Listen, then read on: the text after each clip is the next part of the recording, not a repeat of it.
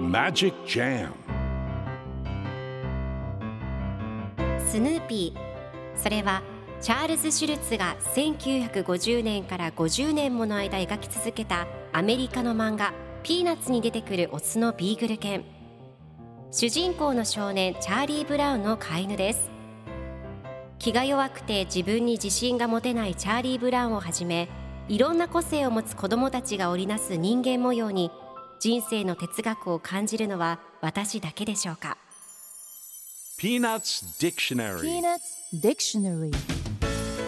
Peanuts Dictionary.このコーナーではスヌーピーを愛してやまない私高木マーガレットが物語に出てくる英語の名台詞の中から心に響くフレーズをピックアップ。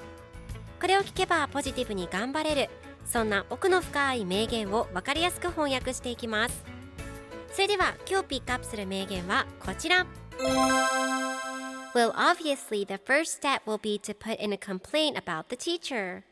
Well, obviously, the first step will be to put in a complaint about the teacher.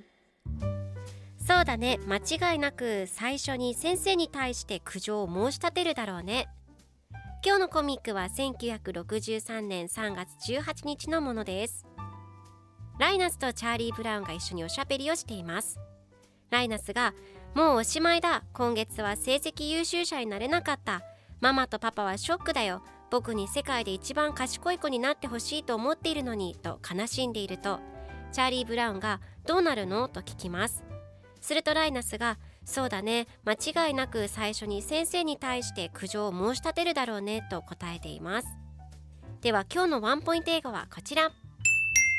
Obviously 明らかに言うまでもなく間違いなくという意味です。今回のコミックでは Well obviously the first step will be to put in a complaint about the teacher と出てくるのでそうだね間違いなく最初に先生に対して苦情を申し立てるだろうねという意味になります。では obviously の例文2つ紹介するとまず1つ目。彼は明らかに間違っている。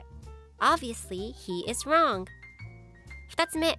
明らかに誰かが嘘をついている Obviously someone is telling a lie それでは一緒に言ってみましょう Repeat after me Obviously Obviously Obviously Obviously Good job! 皆さんもぜひ Obviously 使ってみてくださいということで今日の名言は Well obviously the first step will be to put in a complaint about the teacher でした Peanuts Dictionary. Peanuts Dictionary